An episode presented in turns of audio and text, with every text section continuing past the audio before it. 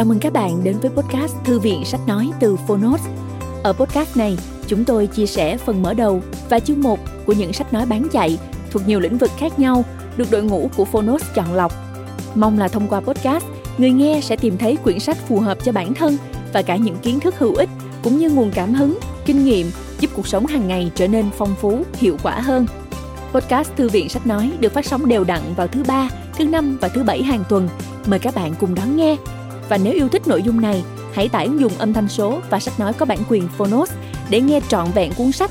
Ngoài ra, Phonos còn sở hữu hàng ngàn nội dung số hấp dẫn khác như tóm tắt sách, ebook, thiền, truyện ngủ, nhạc chủ đề, vân vân.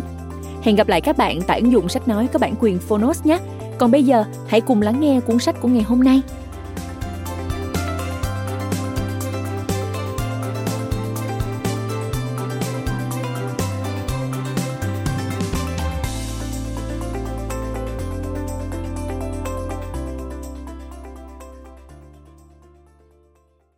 Bạn đang nghe từ Phonos.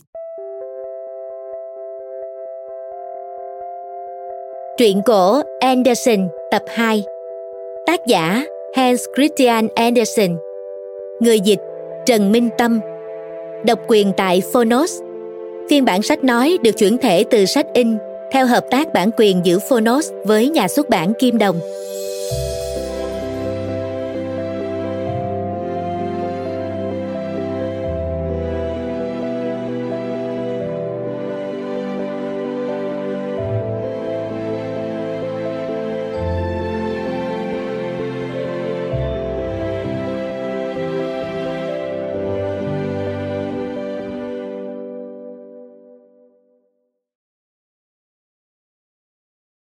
Nàng công chúa và hạt đậu Ngày xưa ngày xưa, có một chàng hoàng tử muốn cưới một nàng công chúa, nhưng phải là một nàng công chúa đích thực cơ. Thế là chàng đi chu du khắp thiên hạ để tìm một công chúa như thế, nhưng lần nào cũng có gì đó chưa ổn. Công chúa thì chẳng thiếu, nhưng thật khó để chắc chắn đó là một nàng công chúa đích thực. Chàng luôn trở về nhà, lòng buồn rười rượi, bởi chàng mong mỏi tìm thấy nàng công chúa đích thực biết bao. Một tối, dòng bão khủng khiếp nổi lên, sấm chớp đùng đùng, mưa như trút nước, thật đáng sợ. Vừa lúc ấy, có tiếng gõ cổng hoàng cung và vị vua già ra mở cổng. Một công chúa đang đứng ở bên ngoài. Trời ơi, nàng tiều tụy biết bao vì mưa gió. Nước mưa chảy ròng ròng khắp tóc nàng, quần áo nàng, mũi giày nàng, cả gót giày nữa. Tuy vậy, nàng tuyên bố nàng là một nàng công chúa đích thực. Ồ, chúng ta sẽ biết ngay thôi mà. Bà hoàng hậu đã có tuổi thầm nghĩ. Bà chẳng nói chẳng rằng, đi vào phòng ngủ, lật hết chăn đệm lên, đặt một hạt đậu xuống giác giường, rồi lấy 20 tấm đệm bông chồng lên trên hạt đậu, lại thêm 20 tấm đệm lông chim êm nhất chồng lên trên những tấm đệm bông đó là chỗ nàng công chúa phải ngủ đêm. Sáng ra, họ hỏi công chúa ngủ nghe thế nào. Ôi tồi tệ khủng khiếp, ta hầu như không chợp mắt suốt cả đêm, trời mới biết có cái gì đó ở dưới đệm. Ta nằm trên thứ đó, thâm tím cả mình mẩy, thật khủng khiếp quá.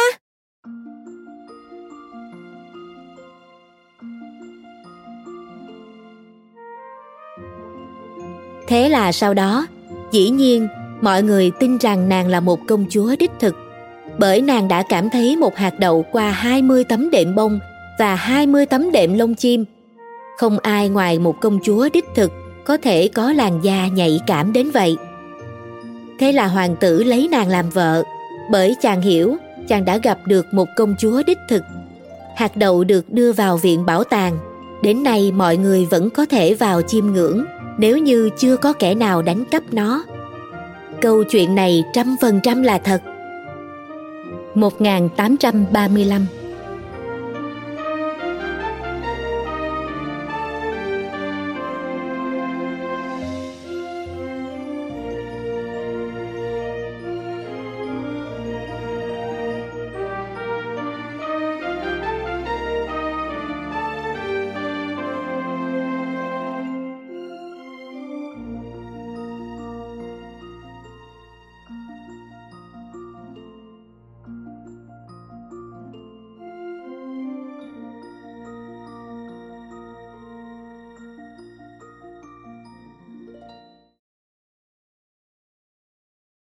người bạn đồng hành.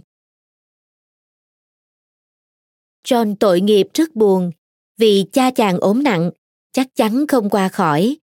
Chỉ có hai cha con trong căn phòng nhỏ, ngọn đèn hiu hắt đặt trên bàn, đêm đã khuya. Người cha ốm đau bảo, con là đứa con hiếu thảo, chúa chắc chắn phù hộ cho con.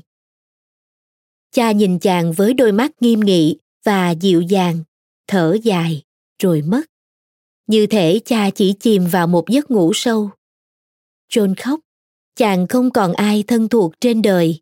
Không cha, không mẹ, không anh chị em.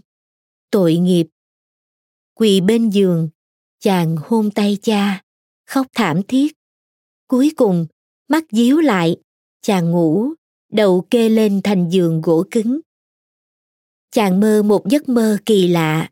Chàng thấy mặt trăng mặt trời cúi xuống mình. Thấy cha mạnh khỏe, tươi tắn, cười vang rất vui vẻ, như khi chưa bị bệnh. Một cô gái đẹp tuyệt vời, đội vương miệng vàng trên bộ tóc dài óng ả, chia tay ra với chàng. Cha chàng nói, con thấy đó, con đã có một cô dâu tuyệt vời, nàng là người con gái duyên dáng nhất trần gian. Chàng tỉnh dậy, tất cả những thứ đẹp đẽ ấy đều biến mất cha chàng nằm lạnh cứng trên giường. Xung quanh không có ai khác. Tội nghiệp john. Một tuần lễ sau thì đưa đám. John đi theo quan tài. Chàng sẽ không còn bao giờ được thấy người cha hiền từ yêu thương chàng biết bao. Chàng nghe tiếng cuốc đất. Đất rơi lột bột trên quan tài. Giờ quan tài chỉ còn hở một góc. Sau nhát cuốc cuối cùng, không còn nhìn thấy gì nữa trái tim chàng dường như vỡ tan thành từng mảnh vì đau xót. Chung quanh ngân nga bài thánh ca du dương, mắt chàng tràn lệ. Chàng khóc và lòng dần dịu đi. Ánh nắng lấp loáng trên cây cối như muốn bảo chàng. Đừng quá buồn chô nạ hãy nhìn lên trời xanh đẹp đẽ. Cha cháu ở trên đó và cầu chúa ban mọi sự tốt lành cho cháu. John nghĩ mình sẽ luôn luôn làm điều thiện để có thể lên trời với cha. Hai cha con được gặp nhau sẽ vui sướng biết bao. Chàng có bao nhiêu chuyện để kể cha nghe, cha cũng có biết bao nhiêu điều để dạy chàng dưới ánh sáng khai ngộ của thiên đường.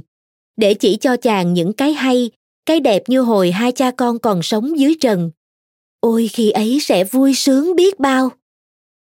John tưởng tượng ra những điều ấy thật rõ nét chàng mỉm cười trong khi má vẫn còn đẫm lệ sầu. Trên những cây dẻ, bầy chim nhỏ ríu rít ca.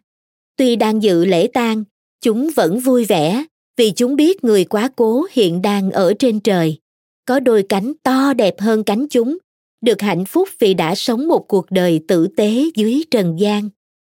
John thấy lũ chim bay vụt khỏi tàn cây, đi chu du thiên hạ, chàng cũng thiết tha muốn bay cùng chúng nhưng trước tiên chàng đẽo một cây thập giá lớn bằng gỗ để đặt trên mộ cha đến tối khi chàng mang cây thập giá ra nghĩa trang thì thấy mộ đã có người rải cát và trồng hoa để tỏ lòng quý mến người cha đáng kính đã khuất của chàng.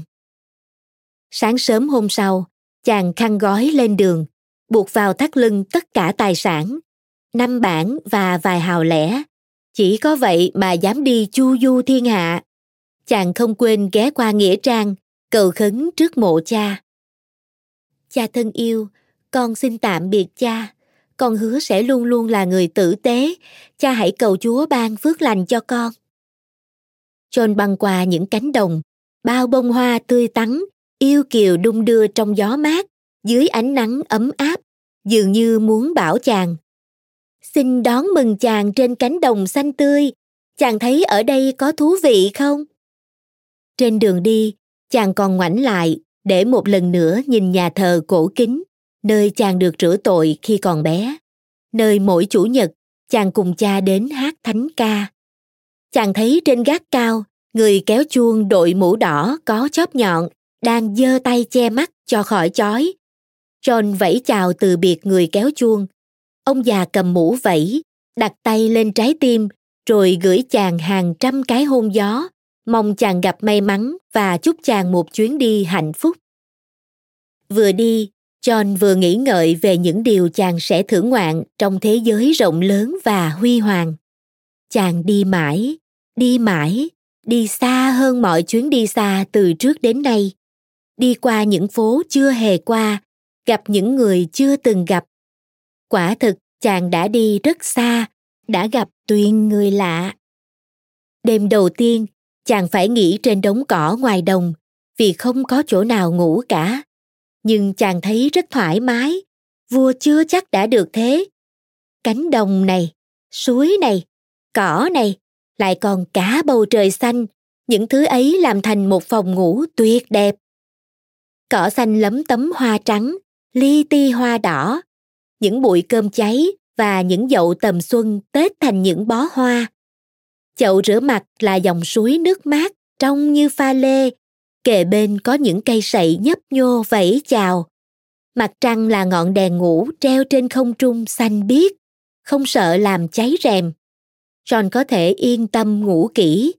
Chàng tự nhủ, chỉ dậy khi mặt trời mọc, hoặc khi mấy chú chim non chim chip. chào buổi sáng, chào buổi sáng, chàng vẫn chưa mở mắt cơ à chuông nhà thờ cất tiếng gọi vang ngày chủ nhật người ta đi nghe cha cố giảng đạo. Chôn cùng đi để hát thánh ca và nghe lời của Chúa.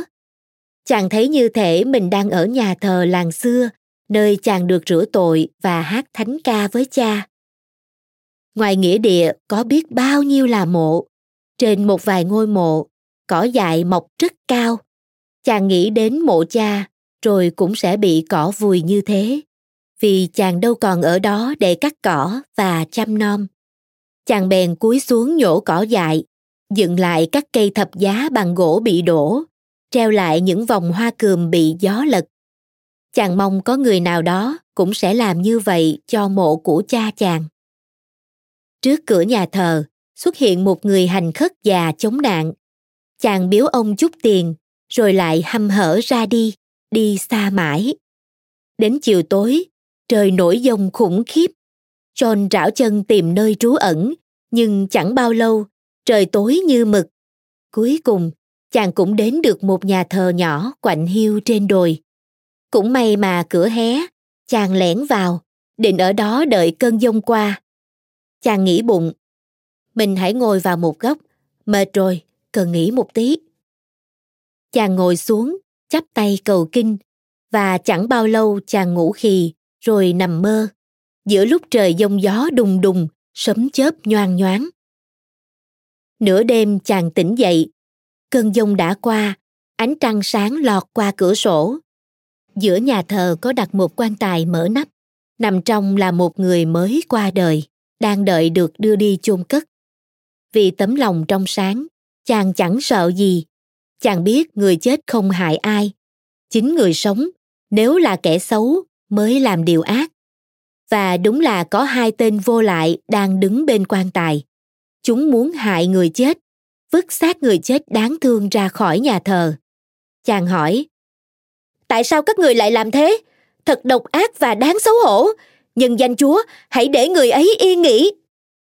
Vẽ chuyện, hai tên kia đáp. Tên này đã lừa chúng tao, nợ tiền không trả, rồi chết đi không hoàn lại chúng tao một xu. Vì thế chúng tao phải trả thù, hắn sẽ phải nằm phủ phục ở cửa nhà thờ. Tôi chỉ còn có hơn năm bản. Đó là tất cả gia tài của tôi. Tôi sẵn sàng đưa cho các ông nếu các ông thề danh dự là sẽ để cho người chết được an nghỉ. Không có tiền tôi sẽ xoay sở. Chân tay tôi khỏe mạnh, Chúa sẽ giúp tôi. Được, nếu mày trả nợ thì chúng tao sẽ không làm gì hắn. Chắc chắn là thế. Bọn chúng cầm tiền đút túi, cười hô hố vì lòng tốt ngây thơ của John, rồi bỏ đi. John khiêng xác người chết đặt lại vào quan tài, chắp hai tay người ấy lại, rồi từ biệt, lòng nhẹ nhõm bước tiếp vào cánh rừng. Gần chỗ chàng, nơi ánh trăng chiếu qua kẽ lá, có những vị thần tí hon đang chơi đùa vui vẻ vô tư, vì các thần biết chàng là người tử tế không hại ai. Những kẻ xấu không trông thấy các vị thần này nhiều vị chỉ nhỏ bằng ngón tay, tóc hung dài cài lược vàng. Từng đôi nhảy nhót trên những giọt sương động trên lá cây, ngọn cỏ. Đôi khi giọt nước trượt đi, họ ngã lăn ra cỏ. Những thần tí hon khác la ó và cười vang. Họ chơi vui quá, họ ca hát và cho nhận ra đó là những bài ca tuyệt vời mà chàng từng được học khi còn nhỏ dại. Có những con nhện ngũ sắc to tướng, đầu đội vương miệng bạc, đang dệt những cầu treo từ bụi cây này sang bụi cây khác và những tòa lâu đài phủ sương lóng lánh như kim cương dưới ánh trăng. Cuộc vui kéo dài đến bình minh. Lúc đó, bầy thần tí hon biến vào các nụ hoa. Gió mang những chiếc cầu và những lâu đài bay trong không trung như những mạng nhện lớn. John vừa ra khỏi rừng thì nghe có tiếng người kêu to sau lưng. Này anh bạn, đi đâu đấy? Đi chu du thiên hạ. Tôi không còn cha mẹ, tôi là một gã chẳng có xu nào dính túi, nhưng Chúa sẽ giúp tôi, chắc chắn là như vậy. Tôi cũng muốn đi chu du. Người lạ mặt nói, chúng ta cùng đi nhé. Được. Thế là họ lên đường. Họ kết bạn rất nhanh vì cả hai đều tử tế. Nhưng John nhận thấy người lạ mặt khôn lanh hơn mình nhiều. Anh ta đã đi gần như vòng quanh thế giới và có thể nói về bất cứ điều gì. Mặt trời đã lên cao, hai người bạn ngồi dưới bóng cây to để ăn điểm tâm. Họ bắt gặp một bà cụ còng lưng, chống gậy, phát một bó củi lớn vừa nhặt trong rừng. Bà cụ quấn bó củi bằng chiếc tạp dề. John đếm thấy có ba bó to, củi dương sĩ và củi liễu trồi ra. Khi tới gần hai người bạn, bà cụ trượt chân, bị ngã nên kêu âm lên. Khốn khổ, bà bị gãy chân. John ngay lập tức nhờ người bạn đồng hành giúp khiêng bà cụ về. Nhưng người bạn mở bị đeo trên lưng, lấy ra một cái lọ, bảo rằng lọ này đựng thứ thuốc bôi lên có thể chữa khỏi ngay lập tức, để bà cụ tự đi về nhà như thể chân chưa từng bị gãy. Nhưng đổi lại, bà cụ phải cho anh ta ba bó củi trong tạp về.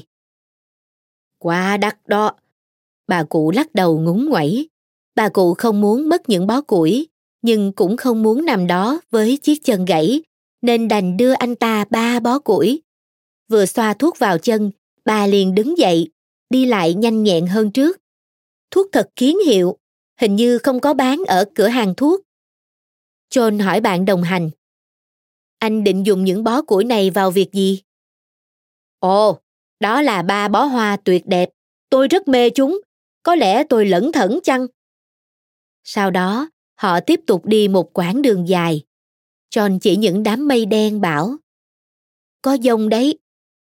Không đâu, đấy không phải là mây, mà là những hòn núi rất cao, cao hơn mây, nơi không khí trong lành mát mẻ, phong cảnh đẹp tuyệt vời, anh có thể tin như vậy. Hẳn mai chúng ta lên tới đó. Trông gần là thế, nhưng phải đi một ngày trời mới tới những ngọn núi. Ở đó rừng âm u, vươn thẳng lên trời và có những khối đá to bằng cả một thành phố. Chắc chắn còn phải trèo mệt mới vượt qua được. Bởi vậy, hai người vào nhà trọ để nghỉ dưỡng sức, sớm mai lên đường gian phòng lớn phía dưới là quán rượu, khách rất đông. Một người diễn trò múa rối. Ông ta dựng sân khấu nhỏ, khách ngồi xung quanh xem.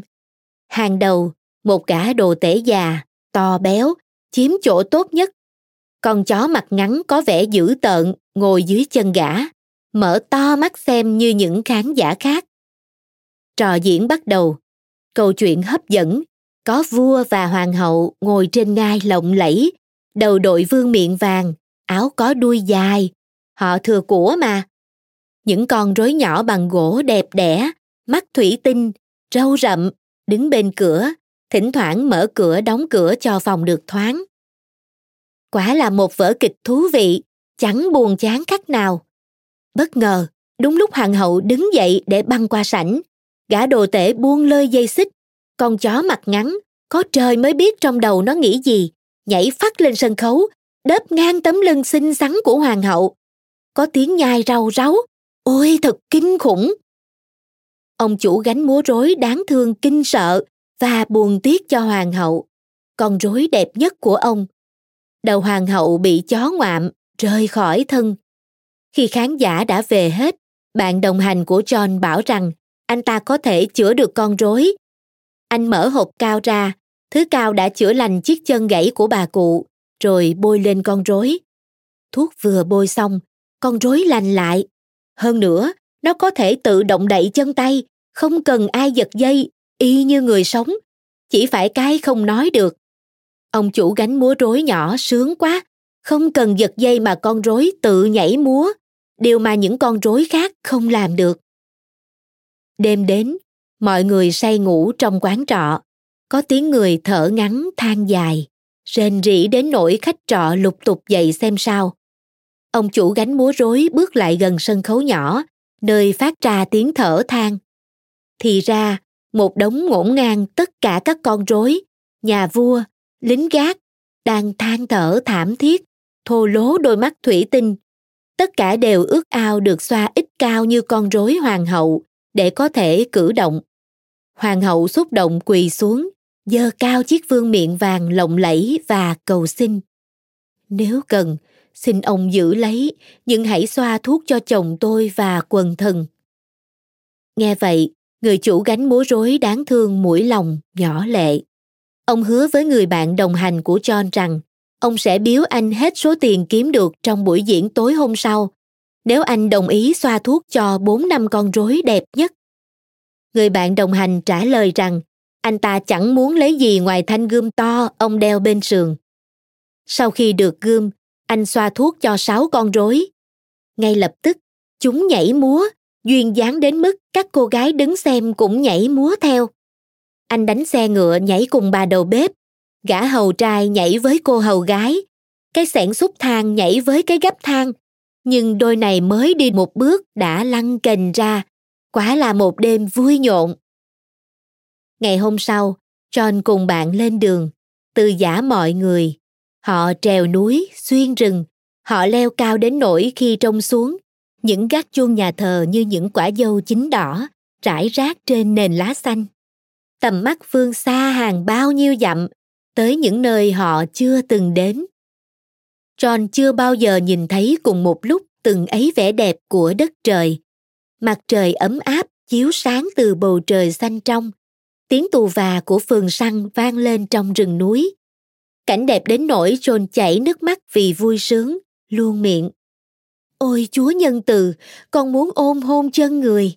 Chúa thương tất cả chúng con, cho chúng con những vẻ đẹp ở trần gian này. Người bạn đồng hành đứng chắp tay, ngắm nghía những khu rừng và thành phố rực rỡ trong ánh nắng. Bỗng họ nghe có tiếng nhạc mê ly và lạ lùng bên trên ngẩng đầu lên, họ nhìn thấy một con thiên nga trắng to lớn đang trao liệng. Đó là một chú chim tuyệt đẹp và họ cũng chưa từng nghe giọng hót nào hay đến thế. Nhưng chim lả dần, gục đầu rồi rơi xuống chân họ. Tội nghiệp, con chim xinh đẹp đã chết. Anh bạn đồng hành thốt lên. Đôi cánh lộng lẫy trắng tinh đáng tiền đây, mình phải lấy mang đi. Anh thấy không, có một thanh gươm thật là hữu dụng. Anh chặt đôi cánh của con chim chết bằng một nhát gươm. Họ lại đi hàng dặm, hàng dặm, qua rừng, qua núi, tới một thành phố có 200 ngọn tháp lóng lánh dưới nắng như giác bạc. Ở giữa là tòa lâu đài huy hoàng bằng cẩm thạch, mái bằng vàng rồng chói lóa, là nơi nhà vua ngự. John và bạn đồng hành quyết định không vào trong thành phố ngay, mà dừng chân ở một quán trọ để tắm rửa, ăn mặc tươm tất. Người chủ quán kể, nhà vua tốt bụng không làm hại bất kỳ ai. Nhưng công chúa, lạ đời, lại hết sức độc ác. Đẹp, quả nàng có đẹp, không ai duyên dáng hơn nàng. Nhưng đẹp làm gì nếu xấu bụng đến thế? Nàng giống như một mụ phù thủy nhẫn tâm đã gây ra cái chết cho bao hoàng tử sinh trai. Nàng cho phép bất cứ ai tới xin cưới nàng, hoàng tử hay người cầu bơ cầu bất, ai cũng có thể đến cầu hôn. Nhưng họ phải trả lời được ba câu hỏi. Ai trả lời đúng sẽ được lấy nàng và kế thừa ngai vàng sau khi vua cha qua đời. Ai trả lời sai sẽ bị treo cổ hay xử trảm. Quả là một nàng công chúa ghê gớm, mà lại xinh đẹp biết bao vua cha già cả buồn lắm, nhưng không thể cấm được nàng làm điều xấu, vì có lần ngài trót hứa sẽ không can thiệp gì vào chuyện các chàng trai tới cầu hôn. Tùy nàng định đoạt. Các hoàng tử đến xin cưới, đều đoán sai và đều bị xử tội chết. Mặc dù đã được báo trước là nên rút lui, vua cha đã già, lấy làm đau khổ về thảm họa ấy, nên hàng năm ngài cùng các binh lính quy suốt một ngày cầu nguyện để công chúa thay đổi tính tình. Nhưng nàng vẫn chứng nào tật ấy. Các bà lão pha rượu mạnh màu đen sậm để thể hiện sự đau buồn, mà cũng chỉ làm được đến thế. John nói, quả thật là một nàng công chúa tồi tệ, đáng đánh đòn. Nếu mình là vị vua già ấy, cô ta hẳn sẽ được nếm những trận đòn nên thân. Đúng lúc đó có tiếng hoang hô từ ngoài đường vọng vào. Công chúa đi ngang qua. Nàng đẹp tuyệt vời, đến nỗi người dân quên bản mất tính tình độc ác của nàng. Hoan nghênh nhiệt liệt. 12 tỳ nữ rất đẹp, mặc áo lụa bạch, tay cầm hoa tulip vàng, cưỡi ngựa ô, theo hầu công chúa.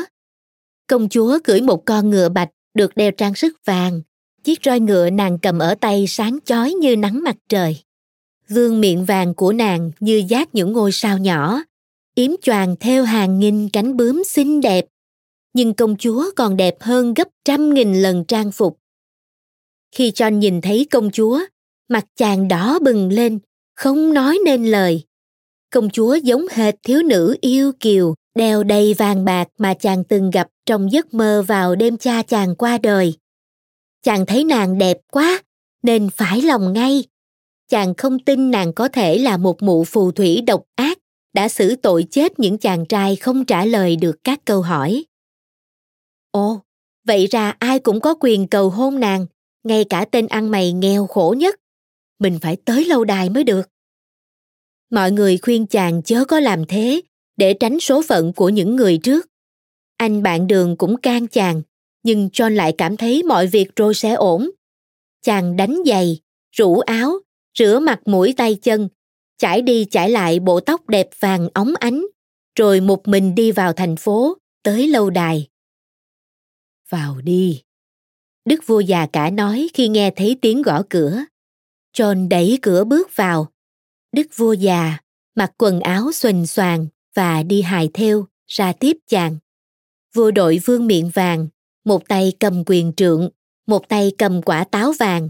Ngài bảo đợi ta một chút. Ngài kẹp quả táo vàng vào nách để có thể chìa tay ra bắt. Nhưng khi biết đó là một chàng trai đến cầu hôn, ngài khóc to đến nỗi cả quyền trượng và táo đều lăn xuống đất. Ngài lấy vạt áo chùi nước mắt. Tội nghiệp cho đức vua già.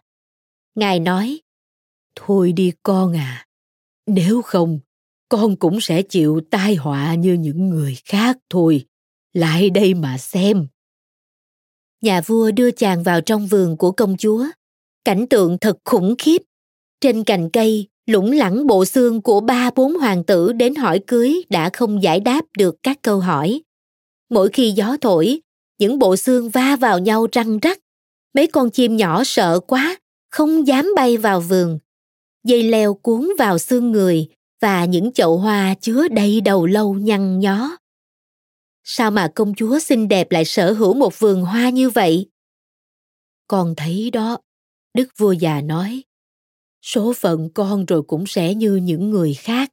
Con nên rút lui đi, con khiến cho ta đau lòng. John hôn tay đức vua già, chàng tâu vua là mọi việc rồi sẽ ổn, vì chàng yêu công chúa biết bao. Lúc đó, công chúa phi ngựa vào trong sân lâu đài theo sau là các cung nữ. Vua và chàng john đến đón.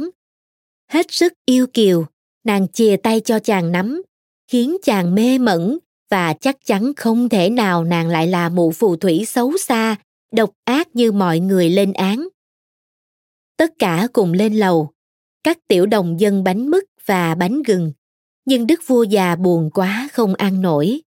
Ngoài ra bánh gừng quá trắng, vua nhai làm sao được? Quyết định được đưa ra.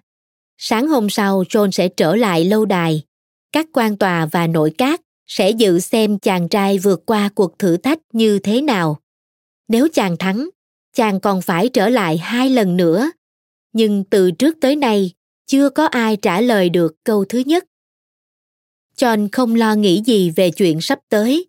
Không những vậy, chàng rất vui, chỉ nghĩ đến nàng công chúa yêu kiều và tin chắc chúa sẽ giúp mình. Nhưng chúa giúp như thế nào thì chàng không biết, và cũng chẳng băn khoăn. Chàng nhảy múa suốt dọc đường về nhà trọ, nơi bạn đồng hành đợi. Ở đó, chàng không ngớt lời ca ngợi sắc đẹp của nàng và cách nàng duyên dáng đón tiếp chàng. Chàng chỉ mong sao chóng đến ngày hôm sau để tới lâu đài cầu may. Nhưng người bạn đồng hành lắc đầu buồn bã. Tôi mến anh lắm chúng ta có thể cùng sống với nhau rất lâu. Vậy mà tôi sắp mất anh. Ôi, anh bạn john thân mến đáng thương. Tôi quả thật muốn khóc quá, nhưng lại không nỡ phá niềm vui trong buổi tối cuối cùng chúng ta bên nhau. Nào, hãy vui lên vui lên. Ngày mai anh đi, tôi sẽ tha hồ mà khóc. Ở kinh thành tin lan rất nhanh. Dân chúng đều biết lại có một chàng trai tới cầu hôn công chúa không khí vô cùng buồn thảm. Sạp hát đóng cửa. Ở các cửa hàng bánh, người ta buộc một băng lụa đen quanh những chiếc bánh đường hình con lợn. Tại nhà thờ, vua và các vị tu sĩ tụng kinh. Ai cũng đau khổ vì họ biết số phận của john sẽ không hơn gì những người cầu hôn trước. Đến khuya, người bạn đồng hành nhẹ nhàng bế chàng từ ghế lên giường. Trời tối đen như mực anh lấy đôi cánh to đã cắt của con thiên nga ra buộc vào vai đút đầy vào túi bó củi to nhất mà bà cụ bị gãy chân biếu anh mở cửa sổ bay qua kinh thành thẳng tới lâu đài ngồi vào một góc ngay dưới cửa sổ dẫn đến buồng ngủ của công chúa. Kinh thành yên tĩnh, đồng hồ điểm 15 phút trước 12 giờ đêm. Cửa sổ mở ra, công chúa mọc một đôi cánh đen, vai khoác yếm trắng, bay qua kinh thành, tới một ngọn núi cao. Anh bạn đồng hành tàn hình nên nàng không nhìn thấy anh bay theo nàng và suốt dọc đường quất nàng bằng bó củi đến tóe máu. Ôi, một cuộc săn đuổi trên không thật kinh khủng. Gió thổi khiến yếm của công chúa phồng lên như cánh buồm, ánh trăng rọi qua. Mỗi lần bị củi quất, công chúa lại kêu lên. Ôi, mưa to quá, mưa to quá. Nàng đến ngọn núi và khẽ gõ. Có tiếng sấm rền khi ngọn núi mở ra. Công chúa chui vào. Anh bạn đồng hành tàn hình theo sát gót. Họ băng qua một hành lang dài, hai bên vách lấp lánh một cách kỳ lạ. Đó là hàng nghìn con nhện có lân tinh chạy từ trên xuống dưới vách đá, sáng như lửa. Rồi họ đến một phòng lớn bằng vàng bạc. Trên tường, những hoa xanh xanh đỏ đỏ, to như hoa hướng dương, chiếu sáng lung linh, nhưng không thể hái hoa được vì cuốn hoa là những con rắn độc, những cánh hoa lửa nhô từ cổ họng chúng ra. Trần nhà gắn kính đom đóm và dơi màu xanh da trời đập cánh trông thật hải hùng. Ở giữa sàn là một cái ngai đặt trên bốn bộ xương ngựa. Yên cương là bầy nhện đỏ như lửa. Ngai bằng thủy tinh trắng như sữa. Gối đệm là những con chuột nhắt đen cắn đuôi nhau. Chiếc tán trên ngai bằng mạng nhện màu hồng được trang trí bởi hằng hà sa số ngọc ngà. Một con yêu tinh già, xấu xí đầu đội vương miệng, tay cầm quyền trượng ngồi trên ngai. Y hôn lên trán công chúa, để cô ngồi bên ngai lộng lẫy của Y. Nhạc nổi lên. Những con châu chấu lớn đen xì chơi đàn môi, cú thì gõ bụng thay cho trống. Quá là một cuộc hòa nhạc ngộ nghĩnh. Những con yêu lùng đen nhẽm, đội mũ có lửa ma trời chập chờn múa quanh phòng. Chẳng ai nhìn thấy anh bạn đồng hành ẩn sau ngai, nghe và trông rõ mọi sự. Các vị quan hầu cận tiến vào trông có vẻ tử tế và lịch sự, nhưng chỉ ai có khả năng thấu thị mới nhìn rõ sự thật. Đó chỉ là những cán chổi có lắp đầu bằng bắp cải do yêu tinh phù phép và cho mặc quần áo theo lộng lẫy. Vả chăng, điều này cũng đâu quan trọng vì bọn quan lại này cũng chỉ để trang trí mà thôi. Sau khi khiêu vũ một lúc, công chúa kể với lão yêu tinh rằng mới có thêm một chàng trai đến xin cưới. Nàng hỏi y xem nên nghĩ đến thứ gì để bắt chàng phải đoán khi chàng đến lâu đài sáng mai. Lão yêu tinh đáp. Thế này nha, hãy cứ nghĩ đến một cái gì rất dễ mà hắn không ngờ đến. Ngươi hãy nghĩ đến một chiếc giày của ngươi, hắn sẽ không đoán được đâu. Ngươi sẽ cho xử trảm hắn. Hôm sau trở lại, nhớ mang cho ta đôi mắt hắn. Ta muốn ăn thứ đó. Công chúa cúi rạp chào, hứa sẽ không quên đôi mắt. Lão yêu tinh tách núi ra, công chúa bay về nhà. Anh bạn đồng hành bay theo, lấy bó củi quất mạnh đến nỗi nàng thở dài than vãn về cơn mưa khủng khiếp. Nàng cố bay thật nhanh, vụt qua cửa sổ, vào phòng ngủ. Còn anh bạn đồng hành thì bay về quán trọ, nơi John say ngủ. Anh tháo cánh ra, nằm vật xuống giường, mệt bãi hoải, mà cũng phải thôi.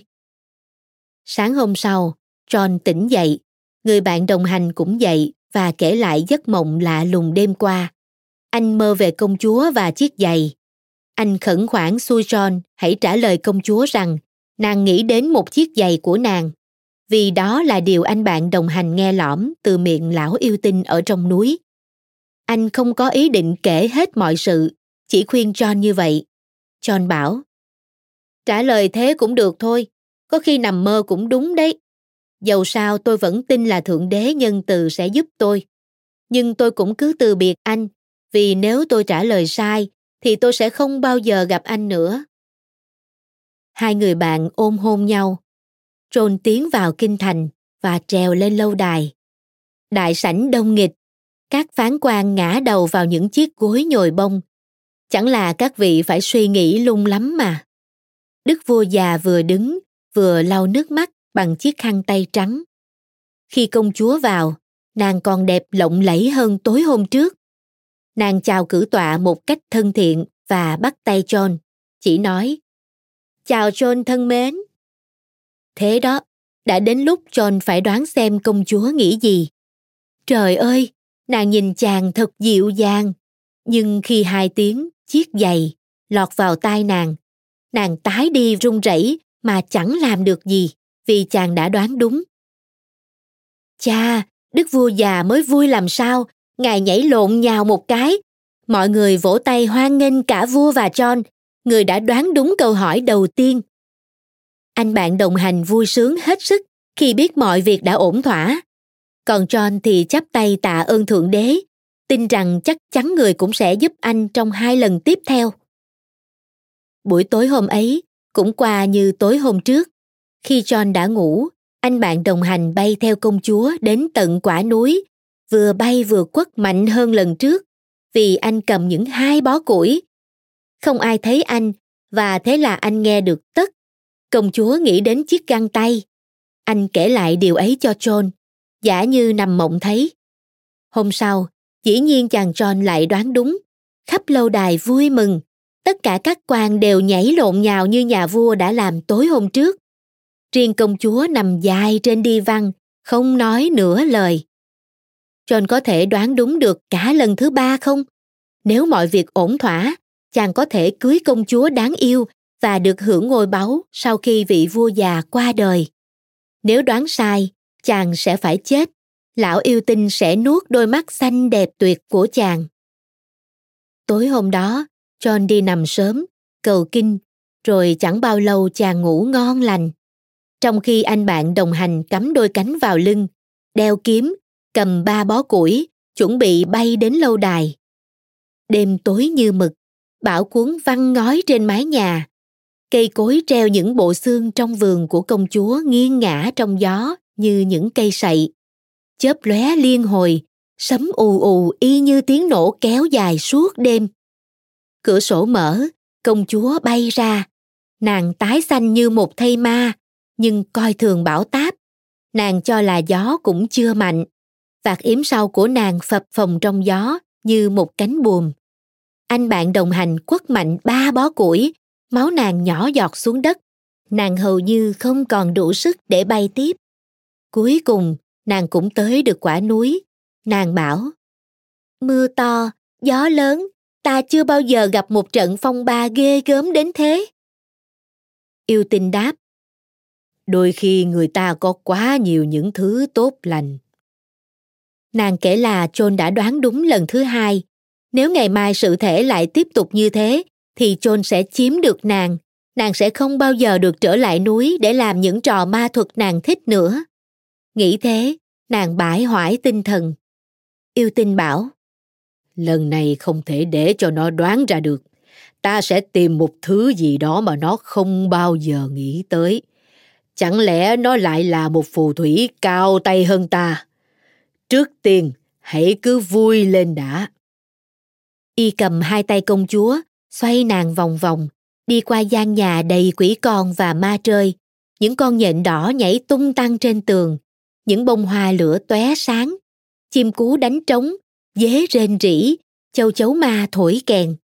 Quá là một cuộc khiêu vũ ma quỷ. Khi cả đám nhảy đã khá lâu, đến lúc công chúa phải về lâu đài để khỏi bị nghi ngờ. Lão yêu tinh bay theo để được ở bên nàng cho tới giờ phút quyết định. Hai người bay trong bão táp, anh bạn đồng hành quất lên lưng công chúa và lão yêu tinh bằng ba bó củi. Chưa bao giờ lão yêu tinh bị một trận đòn đau như vậy. Đến trước lâu đài, lão yêu tinh từ biệt công chúa và rỉ tai nàng. Hãy nghĩ đến cái đầu của ta. Anh bạn đồng hành nghe thấy, đúng lúc công chúa lướt qua cửa sổ vào phòng và yêu tinh quay về. Anh tóm lấy bộ râu dài đen xì của yêu tinh, vung gươm chặt đầu y, chặt gọn đến nỗi yêu tinh chẳng biết gì. Anh ném thây y xuống biển làm mồi cho cá. Anh nhúng đầu lâu xuống nước, rồi bọc trong chiếc khăn lụa, mang về quán trọ, sau đó đi ngủ. Sáng hôm sau, anh đưa cho John gói khăn và dặn đừng mở cho đến khi công chúa hỏi nàng nghĩ gì. Phòng đại sảnh của lâu đài chật như nêm, các quan trong triều ngồi trên ghế bành có gối mềm. Vị vua già mặc quần áo mới, quyền trượng và vương miện được đánh bóng. Quan cảnh có vẻ nhộn nhịp, tươi vui, chỉ riêng công chúa tái nhợt, mặc quần áo đen sẫm như đi đưa tang. Nàng hỏi John, ta đang nghĩ gì? John liền mở bọc khăn, vừa thoáng thấy chiếc đầu lâu cổ quái của yêu tinh, chàng cũng khiếp đảm. Tất cả những người có mặt đều kinh sợ. Công chúa ngồi im như tượng đá, không thốt nên lời. Cuối cùng, nàng đứng dậy đưa tay cho chàng trai trẻ, vì dĩ nhiên chàng đoán đúng. Nàng không nhìn ngang nhìn ngửa, khẽ thở dài bảo. Giờ đây chàng là vị chúa và là chủ của em. Tối nay chúng ta sẽ cưới nhau. Vua phán. Tuyệt vời, phải làm như vậy. Dân chúng hoang hô, quân nhạc đi quanh phố phường, chuông nhà thờ vang lên. Những bà bán bánh kẹo tháo ri băng lụa đen thắt vòng quanh cổ những cái bánh hình lợn con, vì mọi người đều vui sướng. Giữa quảng trường lớn, người ta thết đãi bằng ba con bò quay có nhồi gà vịt. Ai cũng có thể cắt thịt để ăn. Ở những vòi nước công cộng, rượu vàng chảy thay cho nước. Ở cửa tiệm bánh mì, mua một chiếc bánh nhỏ, người ta tặng thêm cho sáu chiếc bánh to kẹp nho. Tối đến, cả thành phố rực sáng, lính bắn súng thần công, trẻ con đốt pháo, dân chúng tha hồ nhậu nhẹt, người ta khiêu vũ và chuốt rượu trong lâu đài. Các quý tộc và những thiếu nữ xinh đẹp hát vang. Ở đây có biết bao cô gái đẹp, chỉ chờ để khiêu vũ, theo điệu trống quân hành. Hỡi các cô gái đẹp, quay tròn đi, nhảy đi, vừa nhảy vừa dậm chân cho đến khi dày mòn. Nhưng các bạn đã biết, công chúa vẫn là một mụ phù thủy và nàng không yêu John chút nào. Cũng may là anh bạn đồng hành không quên điều ấy. Anh đưa cho John ba chiếc lông cánh thiên nga cùng lọ nhỏ đựng thuốc và dặn chàng để một thùng to đầy nước ngay cạnh giường cưới. Khi công chúa muốn trèo lên giường, John hãy khẽ đẩy nàng ngã xuống nước và nhớ phải dìm nàng ba lần sau khi vứt ba chiếc lông và đổ lọ thuốc vào thùng. Chỉ có như vậy thì nàng mới thoát ra khỏi ma thuật và sẽ yêu John hết lòng. John làm theo đúng lời bạn dặn. Công chúa kêu rất to khi bị dìm xuống nước. Lần thứ nhất, nàng vùng vẫy trong tay chàng dưới lốp một con thiên nga đen. mắt sáng loáng. Lần thứ hai, khi bị dìm trong thùng, nàng trở thành con thiên nga trắng, chỉ có một quần đen quanh cổ. John tha thiết cầu Chúa, và lần thứ ba, chàng dìm nàng xuống nước. Ngay lập tức, nàng trở lại hình hài nàng công chúa yêu kiều, xinh đẹp hơn trước kia. Mắt long lanh, nàng cảm ơn chàng vì đã giải thoát cho nàng khỏi phép phù thủy.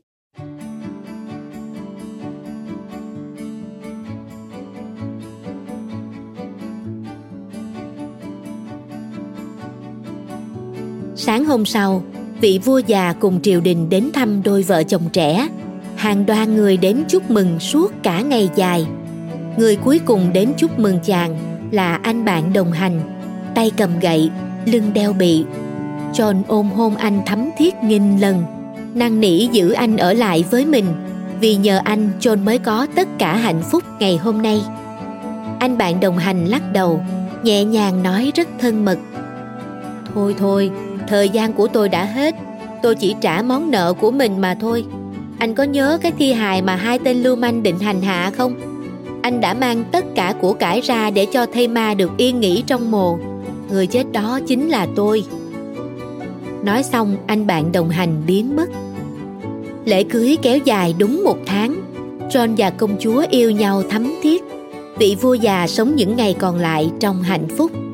Ngài để các cháu nhỏ chơi cưỡi ngựa trên đầu gối, trên chân Ngài và nghịch cả quyền trượng của Ngài. Khi vua cha qua đời, John lên ngôi trị vì đất nước. 1835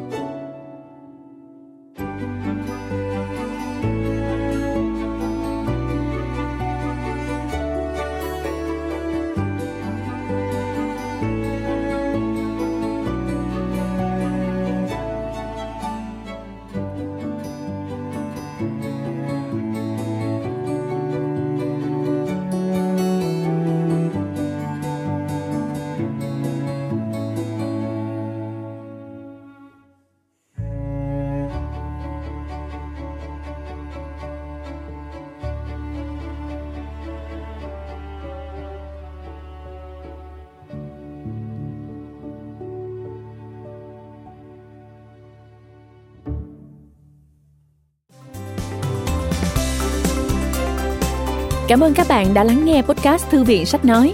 Podcast này được sản xuất bởi Phonos, ứng dụng sách nói có bản quyền và âm thanh số dành cho người Việt. Hẹn gặp lại ở những tập tiếp theo.